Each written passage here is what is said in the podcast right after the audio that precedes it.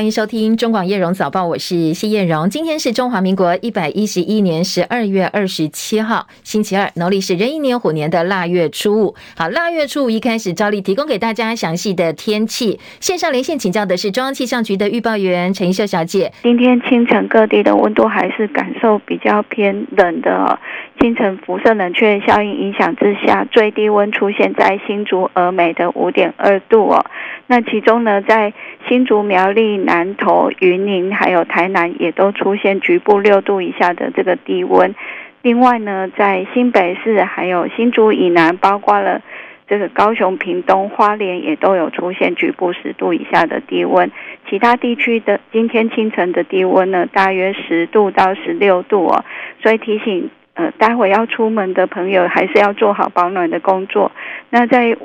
今天白天高温呢，预计北部、东半部可以来到十八到二十二度，中部跟南部的高温预估有二十四、二十五度，所以中南部的日夜温差还是比较大一些哦。那水汽方面呢，今天各地仍然是以晴到多云的天气为主，不过呢，在迎风面的像基隆北海岸、还有宜兰地区跟大台北。的这个云量是有比较偏多的，局部地区像迎风面还有宜兰北部的山区，偶尔会有一些降雨，请大家留意哦。那另外海面上的风浪东北风偏强，所以在桃园至云林还有恒春半岛沿海空旷地区，澎湖、金门、马祖、绿岛、兰屿也容易有八到九级的强阵风。如果到临近海域活动的话，请注意安全。好，谢谢怡秀提醒，也提供给大家参考。昨天白天，呃，温度稍微回暖一点点，但是不要被白天的温度骗，因为清晨还是偏凉冷，所以清晨还是偏凉冷，要注意保暖。明天东北季风增强，礼拜四到礼拜六，北台湾一整天又是湿湿凉凉的天气，特别提醒大家注意天气变化。那马上就是农历年了，今年的农历春节假期长达十天。气象专家李富成昨天说，今年过年刚好遇上大寒，所以预料呢，农历春节期间会非常的冷。另外还有一句俗谚说“干冬至湿过年”，那今年的冬至十二月二十二号天气相当晴朗，很不错。所以呢，代表过年会下雨吗？专家说，李富成表示，确实现在看起来农历春节之后可能会有雨哦，到底准不准呢？还有一段时间呢，大家可以再做观察。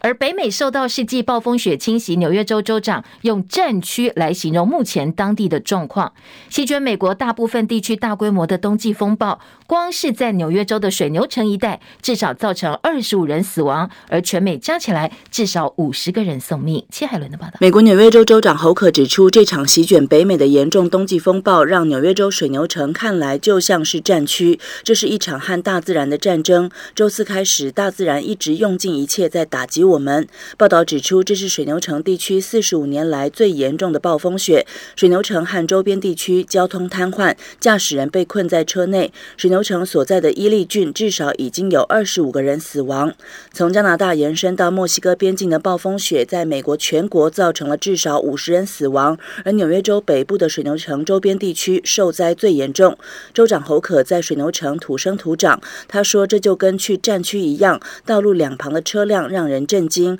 而居民正面临危及生命的情况。紧急前往救灾的车辆无法到达受灾最严重的地区，甚至连自己都被困在雪中。侯克以世纪暴风雪形容这次的危机，他警告，危险的大雪、强风和低温还在持续。纽约州西部地区的部分城镇，一夜之间甚至降下了零点七五公尺到一公尺深的积雪。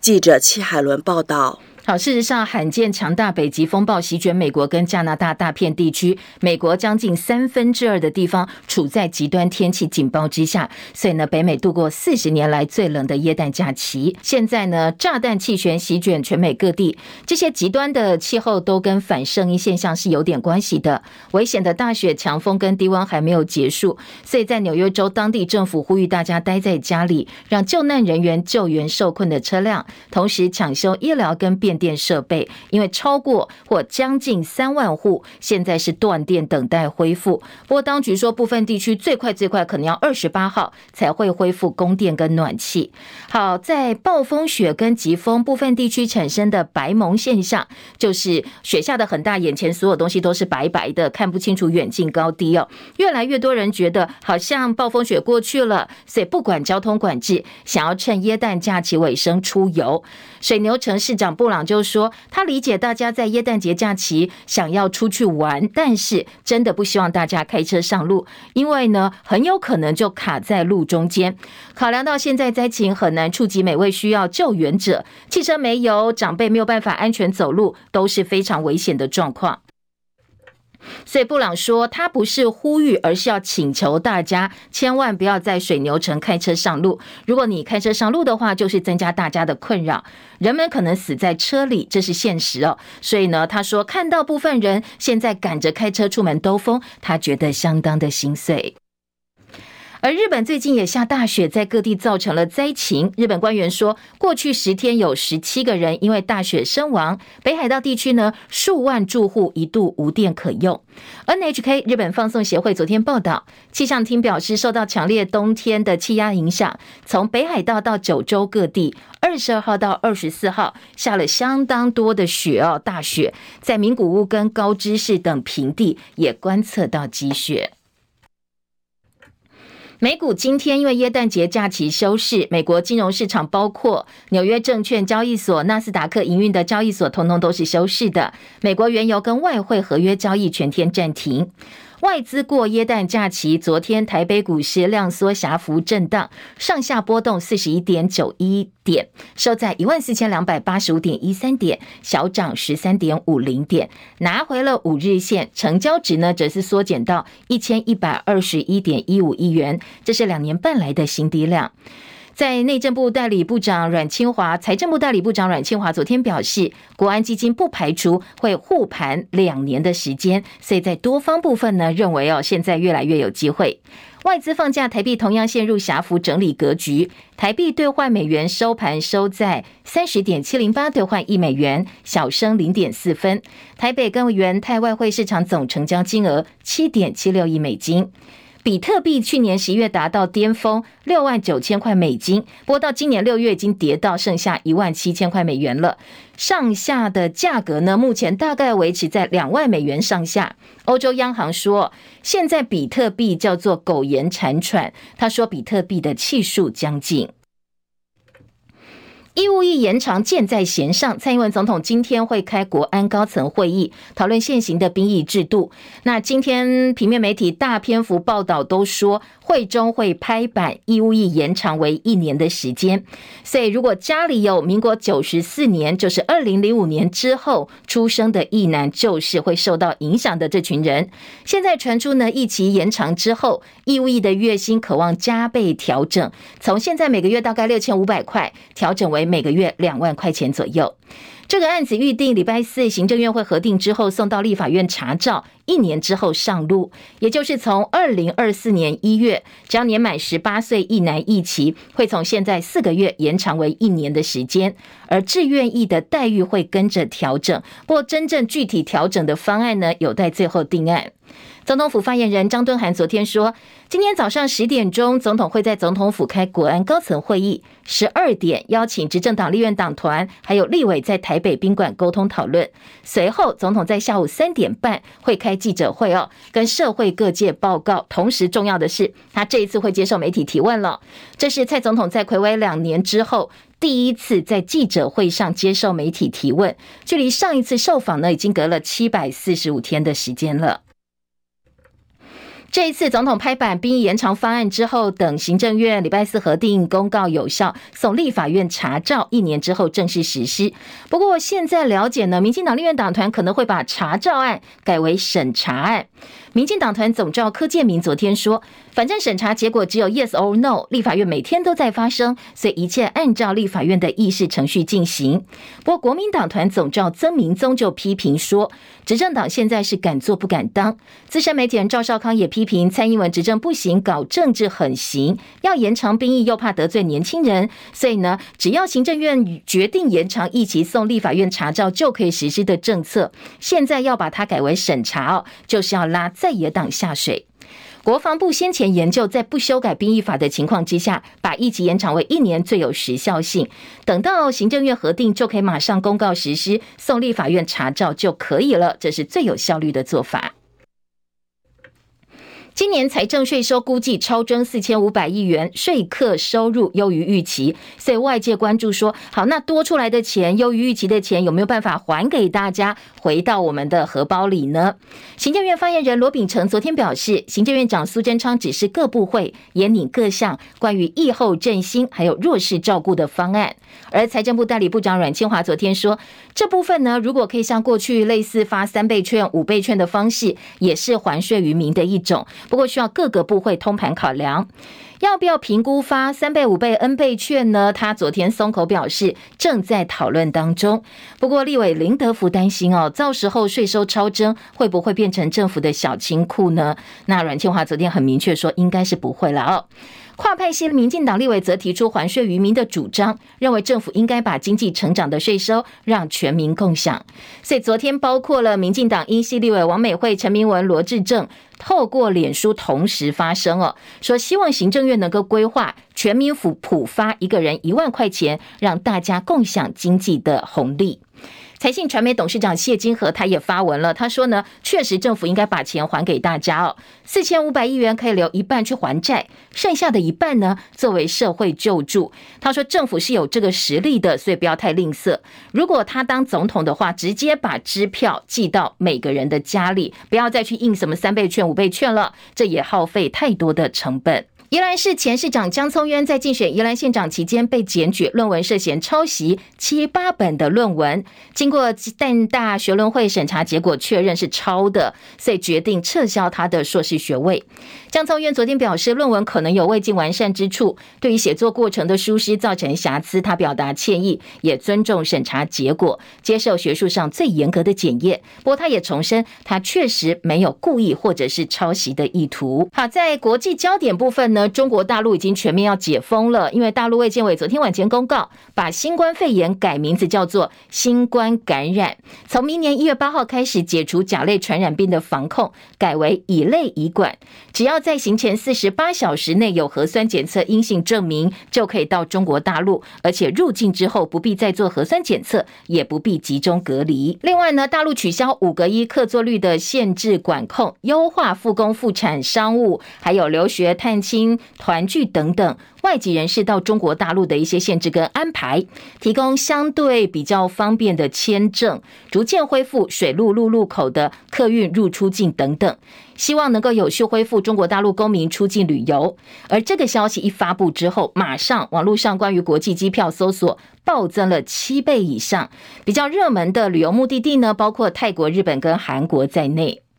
大陆国家主席习近平宣布，爱国卫生运动是官方不要求清零之后，习近平第一次公开表态。北京阳过转阳康，就是你曾经筛阳之后，那后来呢就康复了。阳过跟阳康，民众越来越多了，所以很多地方街头人气恢复。官方连续三年倡导就地过年之后，今年也呼吁企业能够让员工错峰休假，能够呃不要集中在同一个时间休假哦。学校也希望能够错峰开学，避免疫情传染。不过在此同时，其实中国大陆很多地方的疫情并没有缓和下来。不但发烧求诊的人数很多，还有很多地方传出火葬场不堪负荷，医疗的药物治疗药物现在缺货。所以知名的经济学家梅新玉发文说，左派学者胡安刚的夫人爸爸因为肺炎过世，在医院做断层的时候，结果发现肺部已经白了四分之一。也有很多医护人员在医院拍下照片，然后抛上网络说，有很多患者肺部已经彻底纤维化。而大陆在网络上微博流传一份疑似医院内部人员的对话，说这一次病毒可能混有很多原始病毒株，不知道来源，所以呢，很多青壮年都变成大白肺。还有一些声音是质疑中共官方可能隐瞒了有部分的新的变异病毒株出现。现在大陆当局对新冠疫情从动态清零，现在变为解封了。随着农历过年马上就要到了，大批在中国大陆工作就学的台湾人，如果回台湾过年的话，我们的疫情会不会受到影响呢？先前小三通复航专案对象是金马地区民众跟陆配，但是不包括台商中转，所以引起台商的反弹。昨天疫情指挥中心指挥官王必胜再度重申，金马的医疗量能不够，不能够只考虑到自己。有学者建议说，那我们干脆送疫苗到中国大陆给国人接种，他们打完疫苗之后再回来。而王必胜说，你要送疫苗的难度非常的高。中转会经过金门马祖，那那是人家的家园嘛，哈，那你对经过的地方的安全要做考量嘛，不是只有考虑到自己。我想送疫苗到中国去接种，这涉及的问题是非常非常的大。第一个是他的疫苗在中国有没有 EUA，人家要不要接受？哦，后续怎么处理？那谁要帮你打？哦，这个其实已经有建议过，我们内部也讨论过，这个难度非常非常高。那我们所知道金门马祖的这个量能啊，我自己个人的评估是，他们的量能不足以应应这样子的状况，因为有很多的确诊者会到这个金门跟马祖，那当地是很难处理这样的问题。好，刚才提到大陆现在疫情的关系，退烧药相当缺哦，很多治疗药物也不够。台湾的普拿藤退烧药也缺货。食药署署长吴秀梅昨天说，后来综合整理了一下哦，国内乙醯胺酚成分的退烧药供应充足，所以暂时国内不会实施限购令。而国内的原料药超过十个月，将增加中国大陆以外的来源，避免过度依赖单一来源造成了风险。另外还要提醒，诈骗集团假冒卫福部发送点击官网领取确诊者五万块钱补助金的钓鱼讯息，来骗你去填个资还有银行账户。昨天呃，这个卫福部特别提醒，不要再点了，这些通通都是骗人的。再回来关心本土疫情的状况，本土疫情从上周三开始已经连续上升六天了。昨天新增一万四千一百六十二例的本土个案，比上周一增加三千八百四十五例，升幅很大哦，其实大概是百分之三十七。点三，本土疫情已经连续两周升温。疫情指挥中心指挥官王必胜昨天警告说，第三波的欧米狂变异病毒株的疫情要来了，高峰呢现在估计可能会落在二月初。过去几天的耶诞节、耶诞夜，接着本周末要迎接跨年，接下来的大型运动、呃大型的活动或聚会人潮可能会非常的密集，所以指挥中心特别提醒大家，如果你真的到人潮拥挤的场所，不管是室内室外，口罩都要戴好。有三类人应该避免参加跨年活动，包括没有打疫苗的长辈、小朋友，或者你本身有一些症状，在居家隔离哦，尽量通通都不要去哦。疫情已经延烧三年，生测会会长、前中研院长翁启辉说，一年多来变异病毒株大部分都停留在欧米狂系列，如果没有再出现不同于欧米狂的变异株，应该比较好控制。不过现阶段他认为哦，比较大的变数应该是中国大陆还有印度的疫情，将是目前我们观察的重要变数。国际焦点：北韩昨天派出五架无人机入侵南韩领空，持续大概七个小时，甚至飞越首尔上空。南韩紧急出动战机跟攻击直升机拦截，发射了上百枪，不过没有办法把这些无人机击落。期间出动一架南韩轻型的攻击机，那还坠毁，幸好机上两名飞行员成功逃生。南韩交通部昨天暂停金浦机场跟仁川机场所有的航班超过一个小时，不过没有对外说明原因。后来大家理清之后才知道啊，原来是北韩的无人机入侵。俄乌战争持续超过十个月，乌克兰政府指控俄罗斯非法占据联合国安理会常任理事国的席位，呼吁把俄罗斯逐出安理会，甚至整个联合国。安理会常任理事国对联合国的任何决定都享有否决权。乌克兰总统泽伦斯基说，他在跟印度总理莫迪的通话当中，寻求印度来帮忙实施能够结束战争的和平方案。俄罗斯总统普亭的健康问题也一直受到国际关注。先前传出普亭一直在接受胰腺癌、前列腺癌还有帕金森氏症的治疗。普亭也曾经被发现他会没有办法控制的颤抖、抽搐，还有坐立不安。莫斯科国际关系学院前教授索洛维预言说，明年可能是普亭执政的最后一年了。而《经济学人》选出乌克兰为二零二二年度国家，这是该杂志二零一三年开始公布这项年度国家的荣衔以来哦，第一次内部在没有辩论的情况之下就选出了乌克兰。《经济学人》说，乌克兰以英勇、机智、韧性跟良善胜出，展现了劣势者也能够挺身对抗霸凌者，不但激励了像台湾这样子有恶灵虎视眈眈的国家，也鼓舞了所有受到压迫的人民。文章还特别提到，年度国家通常是颁给过去一年进步最多的国家，所以今年选出乌克兰呢，跟过去往年相比，其实是非常不寻常的一种决定。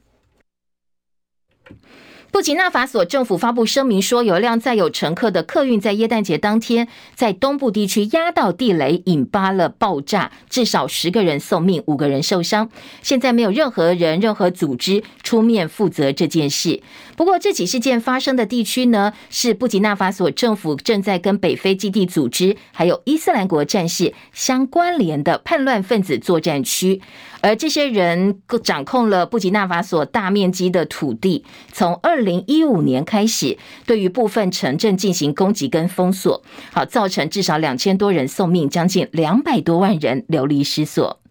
伊朗因为库德族女子艾米尼没有戴头巾，违反国家严格的女性衣着规定，在首都德黑兰被捕之后，今年九月十六号送命。之后呢，伊朗各地陆陆续续爆发了相当多的示威抗争。现在反政府示威已经超过一百天了，那也是从一九七九年伊斯兰革命以来长期最时间最长的反政府抗议活动。伊朗当局坚称这些人的行动叫做叛乱、暴乱。伊斯兰革命卫队呢，在南部逮捕了七个人，其中注意的是包括双重国籍人士，指控说这些人在伊朗国内暴乱，就是受到英国的势力直接指导。在此同时，有一个二十五岁的女子，她因为在抗议活动当中把自己的头巾拿下来挥舞，现在被当局指控叫做鼓励卖淫罪，被判刑十年哦，相当长的刑期。国内知名的网络书店博客来涉及对一名工作长达二十年的理性清洁阿姨假承揽真雇佣，无故将对方解雇二十年的年资不但归零，没有资遣费，没有退休金，所以很多网友大骂哦，说大企业在欺负一个不识字的清洁工，博克莱惨遭严上之后，台北市劳动局昨天去劳检，认定说博克莱跟这个清洁工确实是雇佣关系，所以博克莱已经违反了劳基法的相关规定，正式开罚最低六万块、最高三百万元的罚款。劳动局也说，各个事业单位千万不要误用或滥用承揽契约，影响到劳工权益。如果劳工有问题的话，可以透过台北市单一陈情系统来反映，寻求协助。其实伯克莱在事后已经跟这个清洁阿姨达成协议。按照二十多年来的雇佣年资，付了百万元的和解金，而且呢，伯克莱总经理江成新也被调离现职。不过网友说，这起事件就是企业规避用人成本的巧门，而且把矛头指向政府，政府带头聘用派遣人员来取代正职的公务员，企业就有样学样，包括外送员、清洁工这些很容易遭遇雇佣关系纠纷的业态。那我们的官方也没有主动稽查哦，所以呢，其实最后。后直指的还是政府应该做，但是不作为，让我们的劳工变成最受欺负的一块。好，另外再来关心的是，也是昨天在国内相当多人讨论的话题哦。艺人宋一鸣担任牧师的艺光发光一起发光教会，这个艺呢是呃艺能艺术的艺，一起发光教会。制作的新戏，先说艺人小甜甜的私生活有状况，把他换角换人了。小甜甜为此离开教会，但是后续的风波持续延烧，牵扯出很多这个一起发光教会所谓的内幕。除了教会成员被鼓励捐款，甚至要求贷款捐钱之外，还有很多教友说，当初哦对外见证闪过泰鲁格号事故，其实做的是假见证。后续牵扯的名人也越来越多。曾经在这间教会的艺人徐小可可阿 Ben 在事件爆发之后离开了教会，传出当时被要求奉献一百万。他说呢，呃，没有否认，也没有证实，只说我确实付了当时他们要求的金额。不过在扩堂扩建教堂的过程当中感到不安，所以就离开了。那一起发光协会昨天晚上则在脸书再度发表声明说，呃，出埃及记的耶和华必定为你们征战，你们只管静默，不要作声来。描述自己现在教会的立场，而这个文章抛出之后，也有部分的艺人转发来声援教会。另外，因为合作韩剧《太阳的后裔》结识相爱的艺人宋仲基、宋慧乔结婚不到两年，画下句点。昨天男方传出跟一名英国的女朋友正在交往。而且呢，男方火速认爱，这个女方的身份被网友爆料说是英国前演员凯蒂·路易斯·桑德斯。那在呃网友的爆料，另外还补充说，哎，宋仲基被拍到哦，可能要当爸爸了。他陪女朋友去看妇产科。中广早报新闻。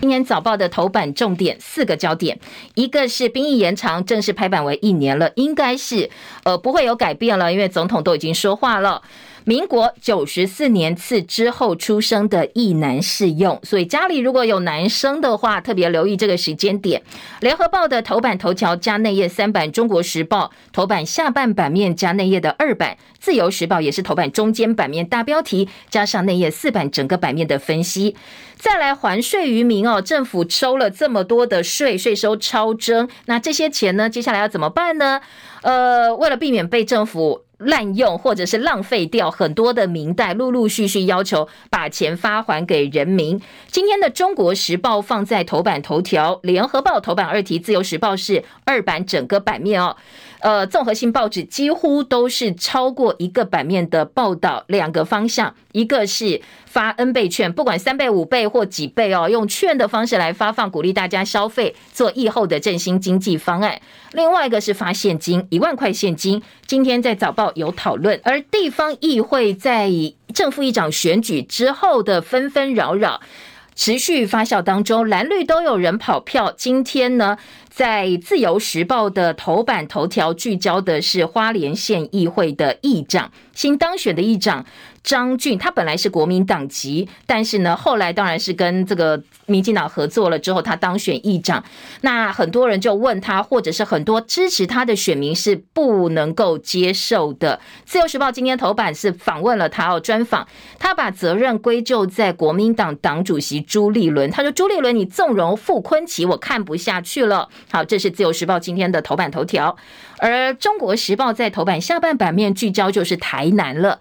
民进党内的民代自己都看不下去，台南最近一连串跟黑金黑道有关的新闻焦点，所以今天在中国时报的头版下半版面就引用台南呃这个目前的一个现况，说跟黑金切不了关系。那绿营立委陈亭妃自己站出来要求检调要侦办，确实现在检调已经分案调查了。好，这是呃早报哦，今天综合性报纸的。政治话题，而财经报纸《工商时报》今天的头版头条则是把焦点放在国安基金，说国安基金呢现在不排除要护盘两年的时间，就延长护盘的时间了啊，因为认为现在的整个经济状况可能比金融海啸的时候更加的严峻。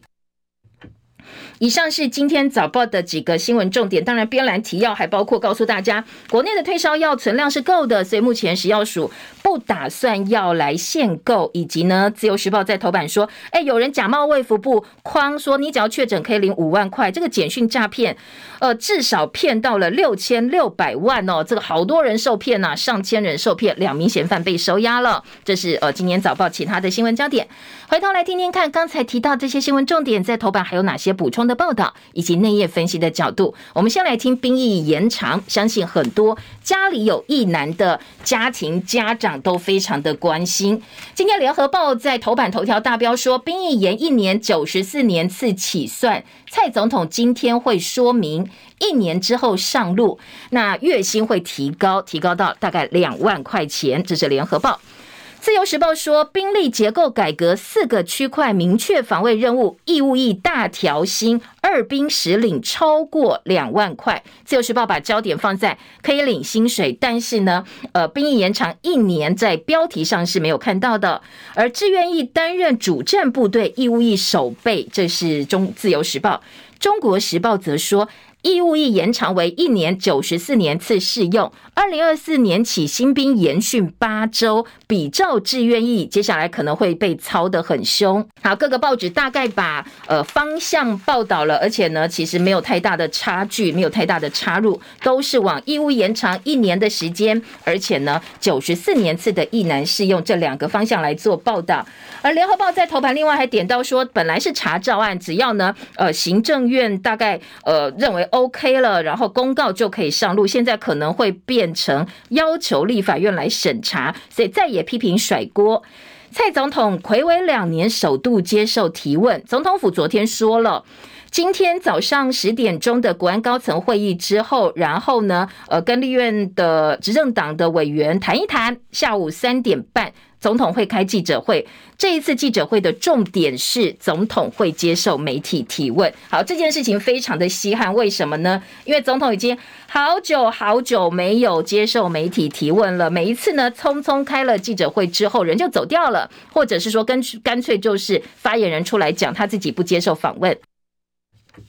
所以今天在内页，包括《中国时报》、《联合报》都有期待这一次总统接受提问。《中国时报》在二版说，等了七百四十五天，蔡总统今天的记者会将会回答提问。《联合报》则说，隔了七百四十四天，昨天七百四十四天，今天是第七百四十五天。呃，记者邱采薇的特稿美牛模式翻版，蔡总统终于肯开记者会了，说睽违两年之后呢。这一次宣布重大政策流程全部比照二零二零八月宣布第二年开放含有来自美猪牛进口的模式。当时记者会接受媒体提问，邀请包括副总统赖清德、行政院长苏贞昌跟立院党团总召柯建铭站在他的背后。呃，这个代表说，象征性的，我们执政团队通通达成共识，大家都来背书。邱采薇在特稿当中提到说，这次兵役延长讨论过程相当复杂，府院跟国安团队思考民众能不能够接受之外，也考量到在野会不会反对，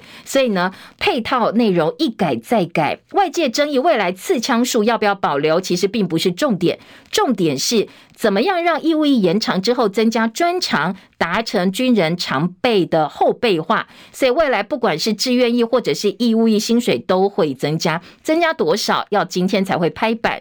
呃，联合报说，现在执政团队已经感受到蔡英文不受访之后，会有对于民众很多负面的观感。九合一大选惨败之后，要扭转形象，所以今天要观察的是，总统是呃问两个问题就跑了呢，还是会让大家问到饱？大家可以拭目以待哦。今天中时二版版头说，兵役延长拉国会背书，拟查照改为审查。行政命令只要行政院核定公告就有效，外传民进党团要变更，所以再也痛批敢做不敢当。民进党自己推的政策都不想扛责。相同版面还有一个四十七架越海峡中线，昨天共机扰台写下今年新高，大部分都集中在。两岸最近的距离，陆委会提出严正抗议。联合报说，疫情延长转型征兵可能会恶化志愿役的人力。国军边线比长期不及格，干部负担沉重，部队管理演训场不足，通通都是问题。好说，兵役改革尘埃落定，义务役再度进入战备部队，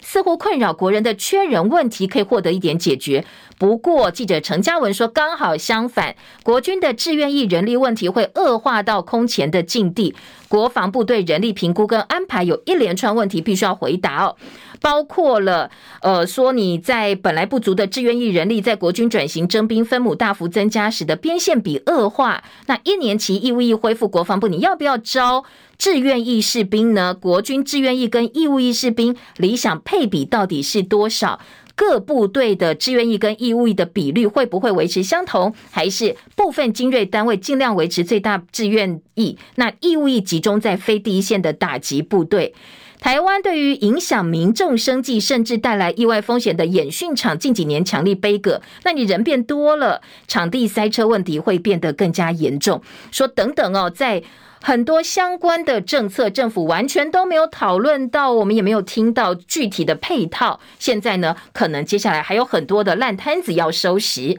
蔡英文今天报告义务役主担国军守备，还有一个是呃，昨天国军首届女中将将官晋升，这是陆军政战主任陈玉玲昨天出席了昨天下午陆海空军晋升将官的相关典礼。那今天哦，他被介绍了，在版面上看到他个人的介绍。联合报今天的社论呢，则是说。国安外包给美国民众，真的能够放心把子弟兵送到军营里头去服役吗？今天联合报社论的观点是说，好，今天会拍板延长兵役案。但是呢，重点是说，呃，这个当然，嗯，府方一拖再拖，延长兵役本来是三军统帅决策权，如果接下来要交给立法院审查的话，是非常荒谬的事。特别是社会普遍质疑蔡总统执行的根本是老美叫你这么做的，所以国人对于国防自主的信心缺失的情况之下。呃，到底是听美国的还是听我们的？美国干扰我们的国安政策越来越严重，包括军购清单多次被拒绝或延宕，借此美国主导我们的建军转为不对称的作战。还看看台积电被迫到美国扩大投资等等，说这样一整个，我们包括外包通通呃国安包给美国了。那值得注意的是哦，那如果美国拆分台湾系盾重组我们的建军计划，难道我们还要派官员去亲临监监督执行吗？还要去谢谢他吗？很多的黑箱我们根本不清楚。蔡政府自甘成为大国面对冲兵呃对冲兵凶的工具，满肚子的政治盘算，国人怎么放心把子弟兵交给这样的政府？他们的安危又来谁来保护呢？好，这是联合报今天的社论观点。除了这一则焦点新闻之外，还有个还税于民，赶快来听听看哦。中国时报头版头条说，今年税收实征超过预算数的四千五百亿元，全民共享经济红利呼声再起。绿营立委希望还税于民，全民发一万块，但是代理财政部长说没有规划，优先把钱拿来还债。民进党各个派系则说支持发红包好过年，好，到底是呃民代获胜呢，还是现在代理部长说的说不要发哦？我们大家拭目以待来看一看哦。而联合报也把绿营立委喊出还税于民，促发万元放在了二版的呃头版的二题下面来做报道。而那页新闻，我们来听听看《经济日报》怎么来看这一则新闻呢。今天的《经济日报》呢，则是在二版做了分析，说绿营立委喊普发现金，永延会主张经济成果全民共享，用最宽松的标准、最便利的方式执行，就是赶快发钱，不要再印什么券什么券了。而振兴券救经济，各国都在做。说全球多国推出各种名目消费券，莫衷一是，到底有没有效？以临近大陆、香港、澳门、新加坡、韩国跟日本为例，说发了旅游消费券，例如新加坡呢是重新探索新加坡券，对低收入户发生活补助券，还有一些邻里商店小贩，还有购物券等等等。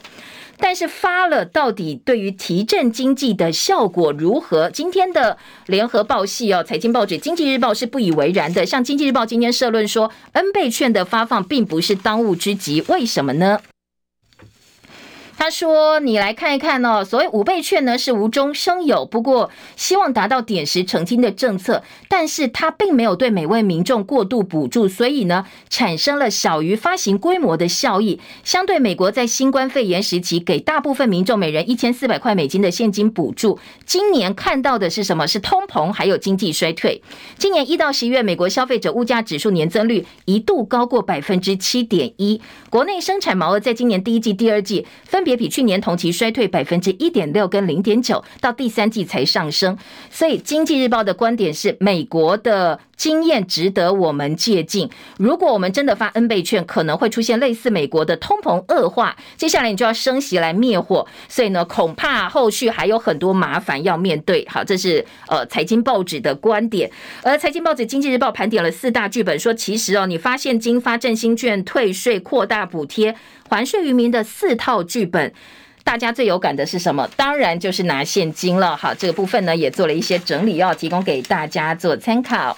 再来听到的是其他的，这个联合报在内页说，学者认为税收超征不代表政府是有钱发的，财政部研拟纾困降税方案，但是学者说，你超征之后还税发钱过度真的太简化了，你不可以直接画上等号。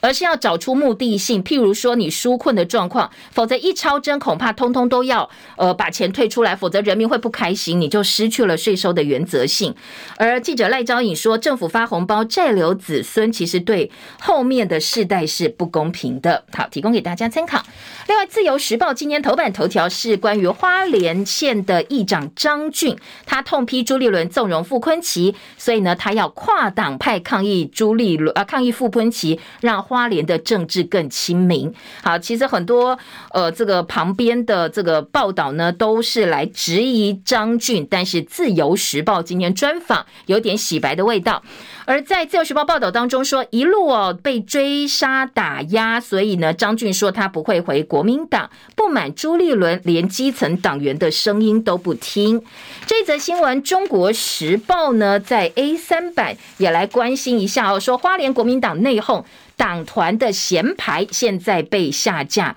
议长张俊要成立爱花莲团结联盟，剑指朱立伦。他说他要反政治霸凌。三个地方今天会开会惩处违纪的党员。好，这是在国民党部分哦。今天花莲、基隆、台南都会开考纪会，跟按照党章来处理这些没有按照党意投票的党员。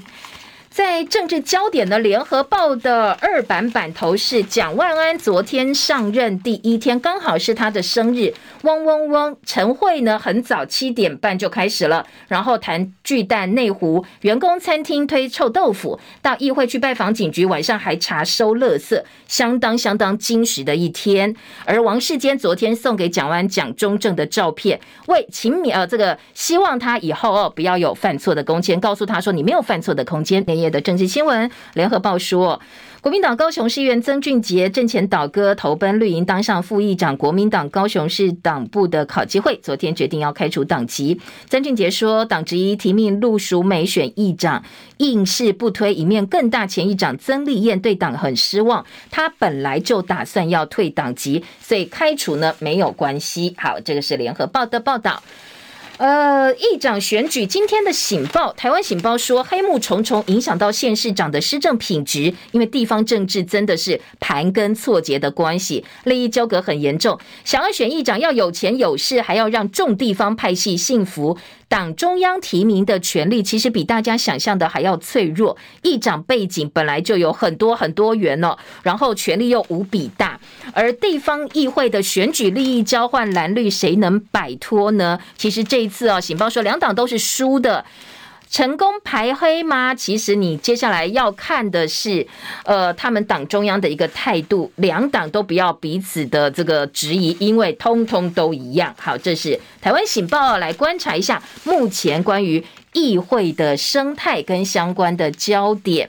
昨天柯文哲回到台大医院上班了，那当然很多人关心的是你接下来的规划。他说呢，我先熟悉一下医院之后再来谈哦，因为他又是。准二零二四的总统候选人，所以自然他回到医院之后，势必还会是媒体的这个瞩目的焦点。今天的财经报纸呢，来听到的是《工商时报》的头版头条，是阮清华宣示，国安基金不排除护盘两年的时间，因为经济情况比金融海啸时期更严重，所以国安基金进场的时间会更久。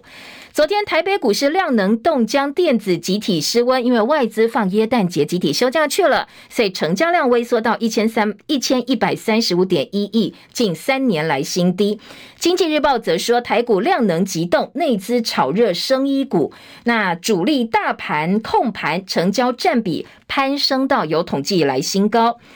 呃，经济还有一个重点是，大陆晶片黑市价暴涨五百倍，因为美国出口管制引起的后遗症，走私猖獗。金融时报报道，妇女假怀孕，竟然藏了两百零二颗的晶片闯关。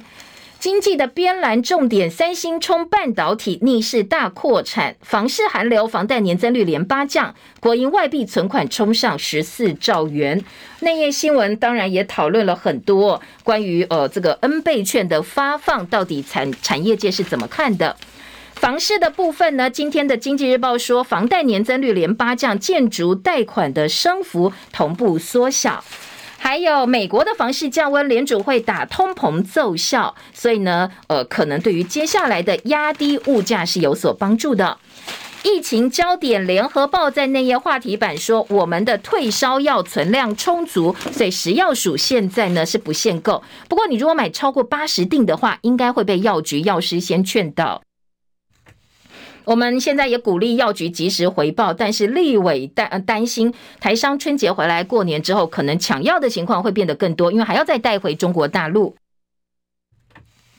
BA 点。二点七五 BQ 点 one 可能会成为未来的主流，这是指挥中心说，BA 点二点七五的个案有逐周增加的趋势。那至于呃接下来新的变异病毒株呢，恐怕还需要再做进一步的观察。这是在疫情部分。《旺报》头版头条是新冠肺炎更名为新冠感染，大陆呢宣布明年一月八号取消入境集中隔离，不再清零之后，习李首度发声说疫控新任务。还推所谓的爱国运卫生运动，很多个省份进入全战斗状态。春节小三通被批设限，昨天陆委会主委邱泰山说很难做抉择。联合报在两岸新闻版说，大陆现在逼近感染的高峰了。习近平坦诚面对全新的情势，而在北京记者陈正禄的观察说，现在北京确实状况有变好了，阳过了，人气渐渐回温。就是呢，这一波疫情呢，筛阳过变成阳康，